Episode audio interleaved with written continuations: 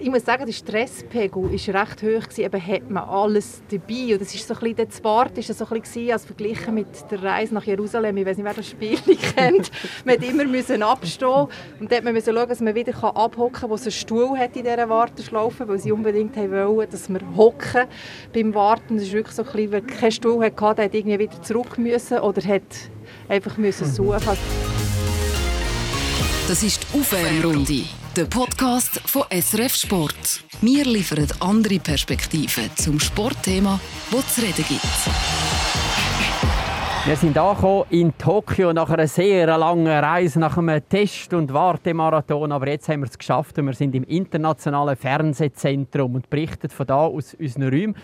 In der Aufwärmrunde mit dabei ist Daniela Milanese, die mit mir zusammen angekommen ist, mit der langen Reise mitgemacht hat, Daniela. Wir mit dir die Warterei mitgemacht hat, genau. Und bei uns ist Sven Saarbach, er ist der Leiter der Grossprojekte bei der S R G S S R. Er ist schon ein bisschen länger da als wir, schon seit einer Woche, Sven. Du bist schon eingelebt, akklimatisiert, läuft alles rund. Ja, sehr gut. Also zuerst mal bin ich froh, dass ihr überhaupt da seid, oder? Weil äh, es haben nicht alle können auf den Flüger gehen, auch von unserer Crew nicht. Eine Person hat man jetzt Zürich schon wieder quasi vom Gate weggeschickt und ähm, ja, die muss jetzt äh, morgen nochmal die ganze Sache machen und ich hoffe, dass es dann äh, klappt. Aber die, der grösste Teil der Leute, von unseren rund hundert Leuten sind da, sind angekommen und können anfangen arbeiten. Oh, das ist schon eine riesige Leistung. Es sind meine acht Olympischen Spiele und so etwas habe ich noch nie erlebt. Also ich bin doppelt geimpft und gleich haben wir noch zwei P C R-Tests machen an zwei verschiedenen Tagen in Zürich. Dann konnte man einfach nicht können die normalen Ergebnisblätter mitbringen. Hätte sie noch auf japanische Formulare übertragen lassen. Die richtigen japanischen Formulare. Genau, die wir schon bekommen haben. Und genau, dann nur in bestimmten Laboren unterzeichnen und abstempeln lassen. Plus haben wir noch zwei Apps abladen. Also es war sehr komplex und kompliziert. Und gestern während der ganzen Zeit auf dieser Reise, gell, Daniela, haben wir das Richtige? Welches App? Was wollen Sie jetzt wissen bei all diesen Kontrollen? Das ist äh, immer die grosse Frage. Also man war sich wirklich nie sicher gewesen, ob man das alles schafft. Ja, der, ich muss sagen, der Stresspegel war recht hoch, gewesen, eben hat man alles dabei. Und das ist so ein bisschen, das Wort war so ein bisschen, als verglichen mit der Reise nach Jerusalem, ich weiß nicht, wer das Spiel kennt, man musste immer müssen abstehen und dort musste man schauen, dass man wieder abhocken kann, wo es einen Stuhl hat in dieser Warteschlaufe, weil sie unbedingt wollten, dass wir hocken beim Warten. Das ist wirklich so ein bisschen, wer keinen Stuhl hatte, der hat irgendwie wieder zurück müssen oder hat einfach müssen suchen. Es also war wirklich speziell. Aber gewesen, was mich dünkt hat, also mindestens bei mir war es so, gewesen, immer drei sind gekommen, drei Japaner, Japanerinnen, und sehr freundlich, trotz allem. Immer freundlich gelächelt und sich begrüßt und sich immer entschuldigt, dass es so lange geht. Und sorry, sorry, aber ja, wir müssen jetzt die Ocha-App halt noch einmal schauen, bitte. Und, ja, wir Ocha-App, das haben wir schon gelernt. Das ist fast das Wichtigste, was man muss haben. Da müssen wir jetzt auch jeden Tag unsere Temperatur eintragen, Fragen zum Gesundheitszustand beantworten. Nur damit man einen kleinen Einblick kriegt, ein bisschen in, in diesen Marathon. Wir sind äh, elf Stunden vierzig Minuten geflogen, direkt von Zürich nach Tokio. Sind dann gestern um Viertel vor sechs gelandet. Also gestern, wenn ich das jetzt sage, egal, wenn Sie den hören, gestern war es halt irgendwann, für uns ist es gestern. Wir sind am Abend um halb sechs gelandet. Am Abend um halb sechs gelandet und am Morgen um halb zwei sind wir dann im Hotelzimmer angekommen. Und gewartet haben wir ja auf äh, Testresultate, zum Beispiel P C R-Test, die wir vor Ort machen mussten. Also man probiert alles und jetzt sind wir eine Art in einer, in einer Bubble drin, damit einfach ja nichts passiert bei diesen Olympischen Spielen, wo wir immer hören, dass die Japaner keine Freude haben, dass wir eigentlich alle kommen dazu rein. So aber, empfindest, aber ich empfinde es überhaupt, überhaupt nicht, haben wir es so erlebt. Ja, Sven, hast du schon andere Erfahrungen gemacht? Für mich war das Highlight, das ich gesehen habe, vor dem Olympiastadion bei den Olympischen Ringen. Eine riesige Schlange, Schlange von Japanern, die sich ablichten wollten, vor dem. Das hat für mich gezeigt, also Die, die, die freuen sich eben gleich auch. Klar, sie können nicht in die Stadien, sie können nicht äh, in die, die Wettkämpfe schauen und sie werden viel weniger Erlebnisse haben mit Olympia, als es natürlich normalerweise der Fall ist. Aber ich habe auch das Gefühl, wenn man dann hier mal angekommen ist, wenn man die Prozedur hinter sich hat, dann, dann äh, trifft man auf, auf, auf sehr freundliche und, und sympathisch aufgestellte Japaner. Die, ich habe das Gefühl, die haben gleich noch Freude, dass so viele Leute aus der ganzen Welt jetzt hierher kommen, trotz Pandemie. Also ein kleines Beispiel finde ich, eben, als wir um halb zwei nachts ins Hotel kamen, haben wir alle ein Säckchen bekommen mit einem warmen Essen. Also die Küche war wie ein Ameisenhaufen, alle waren ganz fleissig, am Morgen um halb mhm. zwei. Und zum Schauen, dass wir noch etwas Warmes in den Bauch bekommen. Also so äh, das ist Gastfreundschaft, gelebte Gastfreundschaft. Man hat wirklich überhaupt nicht das Gefühl, wir seien nicht willkommen. Ja, also ich bin mit einem mulmigen Gefühl irgendwie gekommen und meistens ist es bei mir so bei diesen Grossanlässen, erst im Flugzeug fahre ich mich an, so ein bisschen darauf einstimmen und wirklich rein denken und alles nochmal anschauen. Und jetzt bin ich da schon, die Fahrt an ins internationale Fernsehen, das war super gewesen. Also jetzt, jetzt bei mir geht es jetzt schon richtig los und wir haben ja den Vorteil, Daniela, wir können hierher kommen und es ist schon alles parat. Wir genau. sehen, wie die ganze Technik eingerichtet ist. Techniker sind zum Teil schon seit zwei Wochen da und haben schon alles gemacht und, äh, und du, Sven, du hast die Vorbereitungen noch viel, viel länger gemacht als Leiter von der Grossprojekt. Bist du schon seit vier Jahren dran bei diesem Olympiaprojekt. Wie wird das etwas aufgeleistet? Ja, man fährt früh an, wenn es im regulären Modus ist, oder? Also im Normalfall ist es so drei bis vier Jahre, fährt man mal anfangen zu schauen, wo geht man überhaupt an, wie sieht es in diesem Land aus, ähm, was, was, wie kann man die Planung überhaupt starten. In diesem Fall war es noch ein bisschen speziell, weil ja die Olympischen Spiele um ein Jahr verschoben sind. Das heisst, wir wären eigentlich ready gewesen letztes Jahr und haben dann quasi ein Jahr lang müssen alles umbauen, buchen, umplanen, neue Verträge machen und so weiter, damit man überhaupt äh, ein Jahr später immer noch gleich parat ist, wie wir es ursprünglich gewesen wären. Was ist schon die grösste äh, Herausforderung gewesen? Also jetzt, ich sage jetzt, du hast vorhin unser Studio erwähnt, wo wir da einfach einziehen können, ist alles fix fertig. Also das Grösste, ich finde jetzt, wirklich pandemiebedingt, ist das Grösste, meine, auch meine Angst immer, dass es dann nicht klappt, ist, ist die Logistik. Also weißt, wirklich, wie kommen die Leute von A nach B? Wie kommt unser Material an rechtzeitig? Wir können uns ja nicht frei bewegen die ersten vierzehn Tage. Wir dürfen nur an, an ganz bestimmten Orten an. Aber wie will man dann etwas organisieren, wenn man sich nicht bewegen kann? Also wir mussten zum Beispiel einen eigenen Shuttlebus auf die Beine stellen, ein Transportsystem, das uns vom Fernsehstudio ins, ins internationale Broadcast Center bringt, weil man sonst gar nicht dort ankommt. Man kann nicht einfach ins Taxi steigen oder auf einen Bus. ÖV dürfen wir auch nicht nehmen. Also, Stichwort Verpflegung. Unsere Crew kann nicht ins Restaurant gehen. Im T V-Studio zum Beispiel hat es nichts in der Nähe. Das heisst, wir müssen ein Catering organisieren, wir müssen schauen, dass die Leute etwas zu essen haben. Also ich denke, dieser Teil ist viel mehr als sonst bei Olympischen Spielen. Dass man einfach an jedes noch muss denken, oh, darf ich jetzt das? Oder wie, wie kann ich dort ankommen? Oder was kann ich, wie kann ich das Problem auch lösen schlussendlich? Weil bei Olympischen Spielen passiert ja oft passieren Sachen, die man nicht planen kann, unerwartete Sachen. Und die Flexibilität ist hier unmöglich, oder? Das ist ein bisschen eigentlich das Problem. Und ich bin gespannt, das geht ja dann erst los. Wie, wie, wie, was was heisst das für unsere Operation, wenn man praktisch nicht flexibel kann sein kann? Eben, weil, obwohl wir doppelt geimpft sind und auch getestet worden sind, x-mal, oder? Zweimal, bevor wir abgeflogen sind, einmal gerade nach der Ankunft. Spucktest haben wir jetzt heute Morgen auch schon wieder einen abgegeben. Äh, dürfen wir uns nur in dieser Bubble bewegen. Also bei uns eigentlich, wir dürfen in diesem Hotelzimmer sein, wir dürfen in dem Shuttle sein, den du erwähnt hast, wo sie hin und her fährt, und am Arbeitsplatz.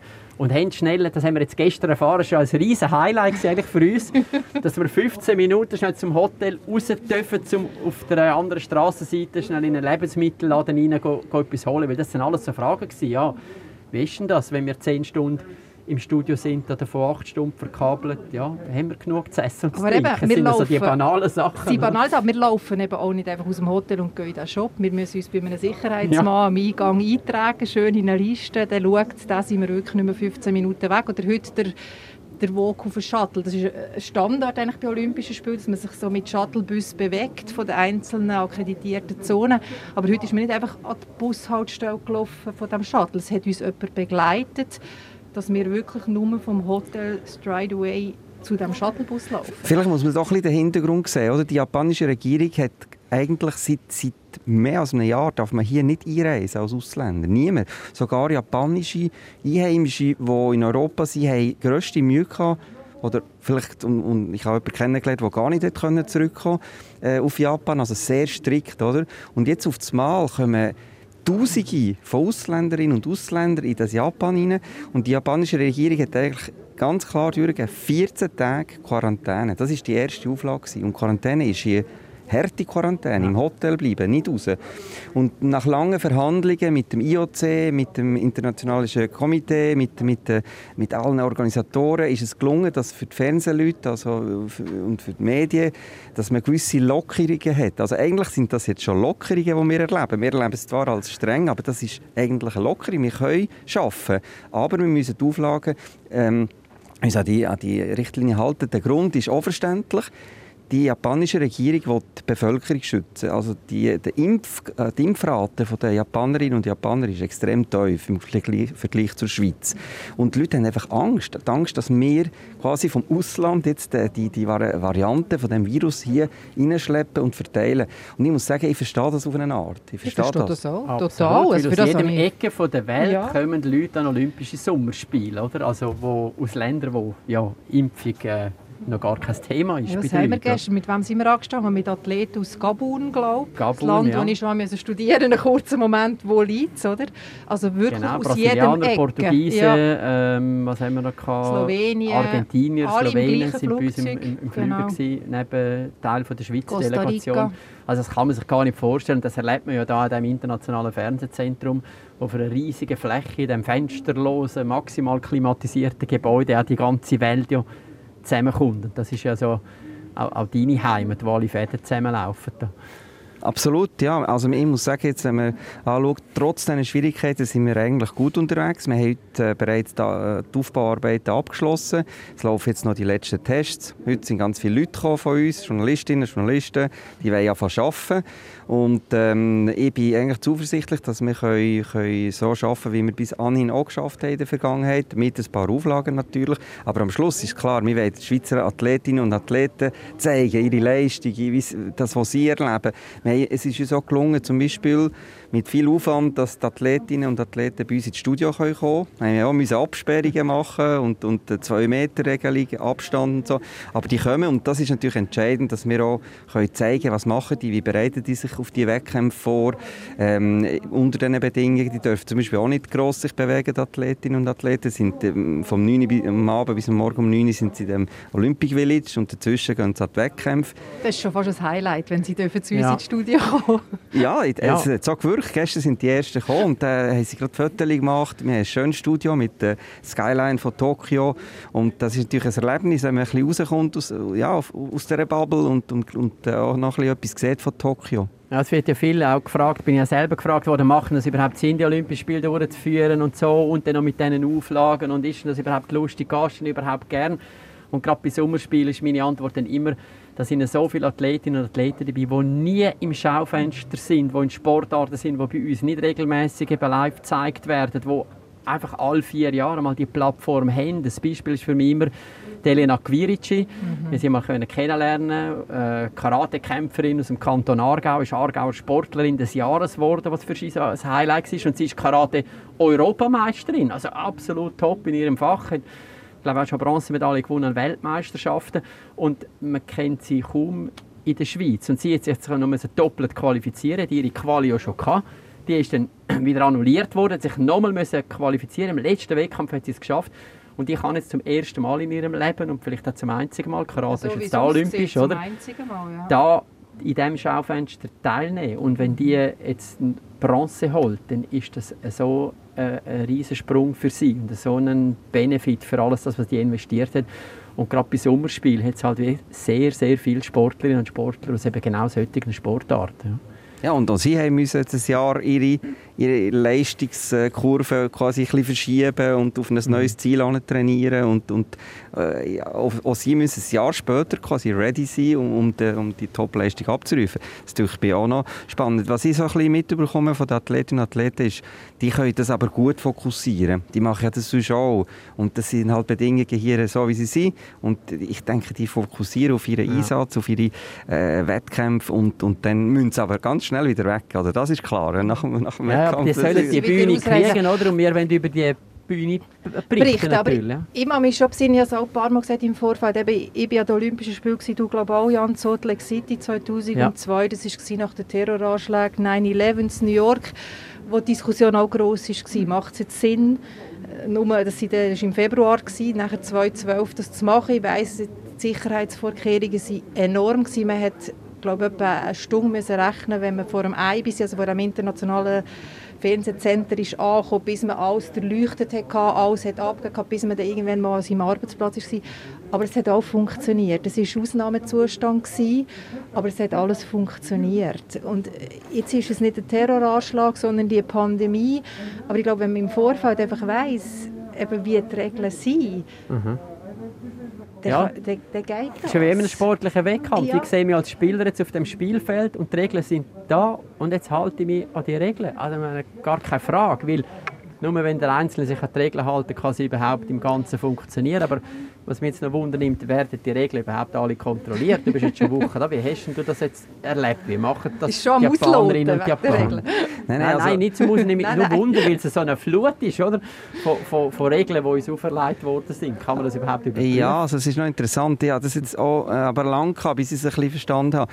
Wenn man die Japaner fragt, können wir zum Beispiel ähm, die Athleten ins Studio nehmen, dann kommt nicht die Antwort ja oder nein, sondern es kommt ähm, eine, eine, Sam- eine Ansammlung von, von Bedingungen, oder? Und wenn man alle Bedingungen durchschaut, merkt man nachher am Schluss, mh, eigentlich ist es ja fast ein Nein, oder? Und das, man kann es gar nicht erfüllen. Also wir haben es jetzt in dem Fall geschafft, aber so geht es eigentlich überall ein bisschen. Man, man, man fragt an, können wir zum Beispiel ähm, äh, von A nach B fahren mit unserem eigenen Fahrzeug? Und dann heisst es ja, aber man muss äh, den, den Sitz, Fahrersitz abtrennen mit einer Plastikscheibe und auf dem Nebensitz darf niemand sein und man muss äh, lüften und desinfizieren und nur ein ähm, und so weiter. Ganz viele Vorgaben, oder? Und so merkt man nachher, man tastet sich vor. Die Frage nach der Kontrolle, irgendwie sichtbar habe ich es nicht so erlebt, aber ich habe es auch schon anders gehört, dass es, dass es schon Kontrolle gibt natürlich, aber ich glaube, es wird schon wahrgenommen, nicht zuletzt auch von der Bevölkerung, was wir machen. Ich meine, wir laufen rum mit der Akkreditierung, also mit so einem Badge, den man um den Hals hängt. Das heisst, wir sind gekennzeichnet, die Leute sehen, ah, das ist jetzt ein Teilnehmer von den Olympischen Spielen in irgendeiner Form. Mhm. Und wieso darf jetzt der da auf dieser Promenade gehen, gehen, joggen zum Beispiel? Ich glaube, da schauen die Leute schon an. Also es ist hier jetzt gerade so eine, eine berühmte Promenade gesperrt worden für das Publikum, für die Japaner, Waterfront.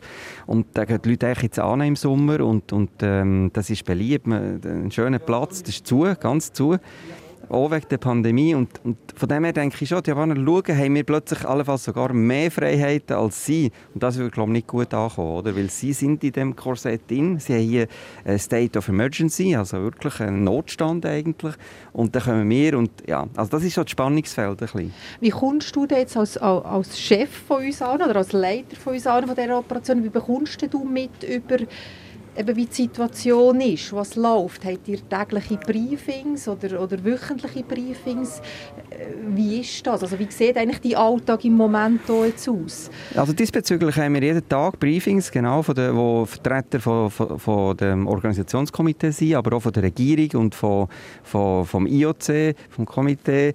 Und dort wird ganz klar gesagt, also bis auf Zahlen, aber wie viele Leute sind jetzt da reingelassen worden, gestern zum Beispiel, wie viele sind abgewiesen worden ja, am, äh, beim Eintritt ins Land, ähm, wie viele Beanstandungen hat es gegeben.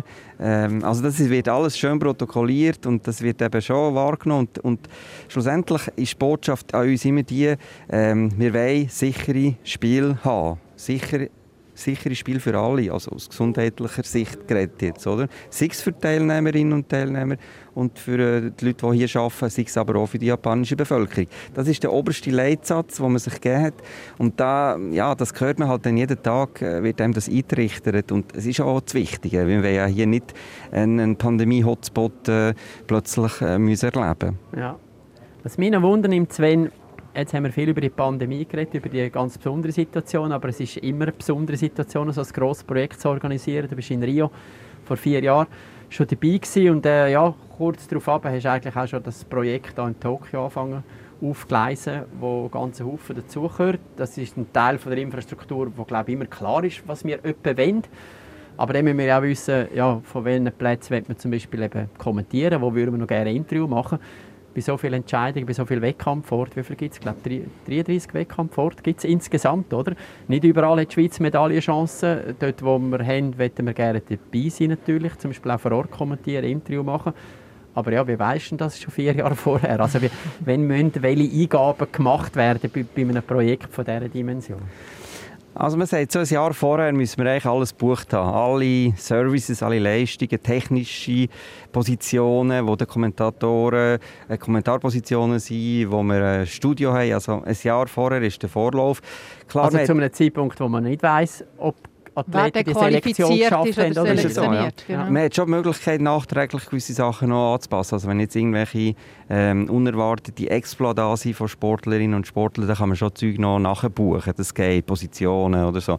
Aber im, im Wesentlichen ist das Jahr vorher eingefroren. Und, äh, aber wir haben natürlich auch gewisse Erfahrungswerte. Also wir haben die Sportarten, die sich über die Jahre hinweg... Wo, es gibt einen, einen Trend immer, wo man jetzt gerade äh, auch gute Schweizerinnen und Schweizer haben, wo man gewisse Erwartungen auch hat.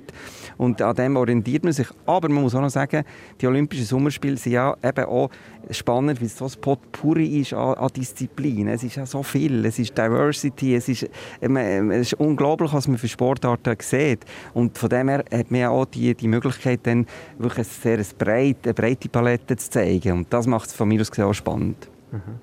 Und wo gibt man das? Wo bestellt man denn das alles, was du jetzt gesagt hast?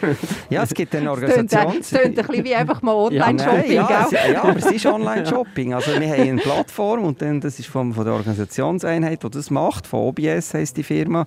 Die ist im Auftrag vom I O C, vom Internationalen Olympischen Komitee. Und dann gibst du dort ein, brauchst eine Kommentarposition, dann kannst du das Höckli machen und dann kostet das, keine Ahnung, eben so und so viel. Und dann äh, hast du vielleicht dreißig Positionen gebucht am Schluss und dann kommt das total unten raus. Dann muss man also überlegen, wie funktioniert Technik, wie wird das in die Schweiz transportiert, solche Fragen sind noch. Ähm, am schwierigsten ist eigentlich fast die Verbindung von hier ähm, in die Schweiz, also unser Fernsehsignal wirklich von hier ähm, in, innerhalb kürzester Zeit, also weit weniger als eine Sekunde, von hier ähm, auf Zürich können zu bringen und dann verteilen in die Schweiz. Das ist die Herausforderung. Wir haben äh, Leitungen gebucht, die einmal links um die Erdkugel herumgehen, einmal rechts um die Erdkugel, Glasfaser im Meer verlegt, in der Hoffnung, dass nicht irgendein ein, ähm, ja, dass das Kabel nicht irgendwo reißt. Aber das ist eigentlich noch, noch fast die größere Herausforderung, weil da muss man lange im Voraus dann die Leitungen, die Kapazitäten buchen und auch sicherstellen, dass, dass das noch funktioniert letztlich. Aber wenn du sagst, Glasfasern im Meer, also Meer... Hey, nein, wir haben es nicht selber verlegt. Nein, aber weißt du, wir für, nur für uns oder ist einfach für ganz Europa, ich sage jetzt auch Kollegen vom deutschen mm. Fernsehen, vom österreichischen Fernsehen, es ist, übernehmen die die Leitung? Nein, es ist echt so, dass das in der Regel von, von Telcos, also von, von Telekommunikationsunternehmungen angeboten wird. Und man sucht nachher mit Angeboten, also zum Beispiel Swisscom bietet das an als Beispiel, aber auch D B U und andere äh, grosse Netzwerke. Und die, haben dann, die mieten dann das wie Datenautobahn. Dann kann man sich das vorstellen, du mietest dann einfach eine gewisse Bandbreite, also eine gewisse Kapazitätsmenge und dann geht das von hier, New York, Frankfurt oder London, äh, was auch immer, durch und dann irgendwann merkt man, es kommt an. Also übrigens, unsere Bilder kommen schon an in der Schweiz, das ist noch wichtig. Also, und links oder rechts rum von der Erdkugel? Das weiss ich nicht, weil es ist eben redundant, oder?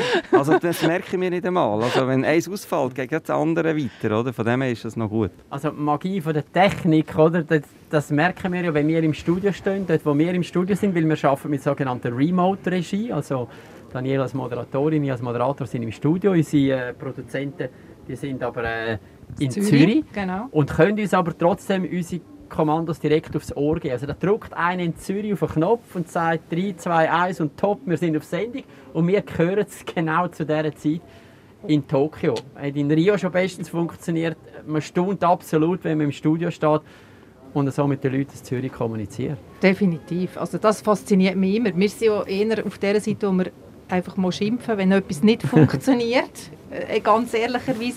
Aber was eben wirklich alles dahinter steckt, dass es überhaupt ein bisschen funktioniert, das fasziniert mich jedes Mal wieder. Du hast also die Kommentatorenposition angesprochen. Wir kommen gerade meine ersten Olympischen Spiele in den Sinn. Die waren in Sydney im Jahr zweitausend. Da habe ich Triathlon kommentiert. Das war damals ein ganz neuer Sportart, wo das Programm aufgenommen worden ist. Ich bin dort am ersten Wettkampftag junger Journalist. Auf den Stegen vom Opernhaus in Sydney sind die Kommentatorenpositionen installiert. Ich konnte kaum glauben, was für ein Ort ich jetzt angekommen bin. Olympische Spiele, der grösste Wettkampf und so. Und dann habe ich schon gedacht, ah, man sitzt ja da noch von außen. Wow, das ist dann aber cool, oder? Triathlon kommentieren, von außen sitzen. Bis ich dann erst mal in den Monitor reingeschaut habe und gemerkt habe, oh Mann, die Sonne scheint direkt in meinen Monitor rein. Das einzige Bild, das ich überhaupt habe, ist ja das. Ich, ich sehe nichts. Ich kann das Rennen nicht kommentieren. Ich sehe, links und rechts haben sie angefangen, Sonnenschirm aufzustellen, Karton über den Kopf überziehen. Die einen haben so Tücher und alles. Da musste ich auch irgendwo noch etwas auftreiben. Also Kommentatorenpositionen bei Olympischen Spielen sind nicht irgendwelche komfortablen Böckchen, wenn man das sonst klimatisiert, sondern Open Air ist das. Ja, absolut. Ich war jetzt gerade, ähm, vorgestern im Olympiastadion, gehe alle Positionen schauen und das ist, äh, das ist wirklich äh, beeindruckend. Sie haben dort hier, typisch japanisch, haben sie Open-Air, grosse Ventilatoren montiert. Also, wenn du nicht gerade unter dem Luftstrom bist, ist es angenehm. Sonst bläst sie fast weg. Gut, oder? Und Blätter, vor allem das, was du brauchst, Informationen also, zum Kommentieren, ja. Hast du gescheiter im Computer als ja, auf Blätter. Ich bin, ich bin gespannt, wie es aber ja, es ist eine Herausforderung, sicher, vor allem, weil man ja recht lang dort ist. Oder? Und die Sonne kommt direkt rein ins Olympische Ort, die Mixzone, also dort, wo die Journalisten die Interviews machen mit den Sportlern. Das sind ganz kleine Flächen. Es ist Metallboden, also das wird richtig heiß dort für die, die dort arbeiten. Aber es gehört auch ein bisschen dazu. Ja, eben, die Bedingungen sind wirklich speziell. Beim Mountainbike, weiss ich auch noch in Sydney, dort hat es so wahnsinnig gewindet. Also alle, die dort einen Schirm aufgestellt haben, der ist nur noch um die Ohren herumgeflogen. Also du bist eigentlich so olympische Rennen am Kommentieren und gleichzeitig hast du mit einem Schirm zu kämpfen, der irgendwie vom Wind irgendwie davon Äh, treiben wird. Das sind alles also Sachen, die rundherum passieren. Den ganzen Haufen solcher Geschichten werden wir irgendwie jetzt dann erleben. Was passiert noch an deinem Tag heute, Sven? Ja, also wir gehen ins Fernsehstudio. Wir haben noch verschiedene Sachen müssen organisieren, vor allem äh, mit den Athleten, dass das alles klappt, die Ankunft, äh, dass das wirklich reibungslos ist. Aber ich freue mich dann schon, wenn es losgeht. Ich muss sagen, wenn der erste Wettkampf ist und, und man wirklich das, das Feeling auch mitbekommt, ähm, wenn es um etwas geht, um Goldmedaillen und so. Das, wenn das losgeht, ich denke, dann, dann ist es gut. Auf das freuen wir uns auch, oder? Was machen wir heute noch, Daniela? Wir gehen auch noch ins Studio, schauen, wo wir äh, unser Zuhause, also unser temporäres Zuhause für die nächsten vierzehn Tage. Wir haben, bis jetzt habe ich nur Bilder gesehen. Ich freue mich wahnsinnig auf das Zuhause. Es sieht sensationell aus, finde ich. Mhm. Und ich freue mich auch auf viele Geschichten, die wir hoffentlich nächste Woche wieder erzählen können. Die Bilder die liefern wir natürlich auf all unseren Kanälen, natürlich auch im Fernsehen, dort direkt aus unserem Olympiastudio am Freitag, wenn es losgeht mit der Eröffnungsfeier. Äh, es wird viel in der Nacht sein, halt. Mit der Zeitverschiebung ist das so. Auch bei uns gibt es einen Haufen Leute, die Nachtschichten schieben, aber wir können hier den Olympiatag voll miterleben. Und in der Aufwärmrunde werden wir auch nächste Woche wieder einen Blick werfen hinter die Kulissen von so einem Projekt. Danke vielmals, Sven Saarbach. Gern geschehen. Viel Erfolg und guten Start euch da. Danke, danke, danke Daniela. Danke. Und danke fürs Zuhören. Bis zum nächsten Mal. Aufwärmrunde. Moderation Jan Billeter. Produktion Nadja Bischoff. Projektverantwortung Jan Petzold.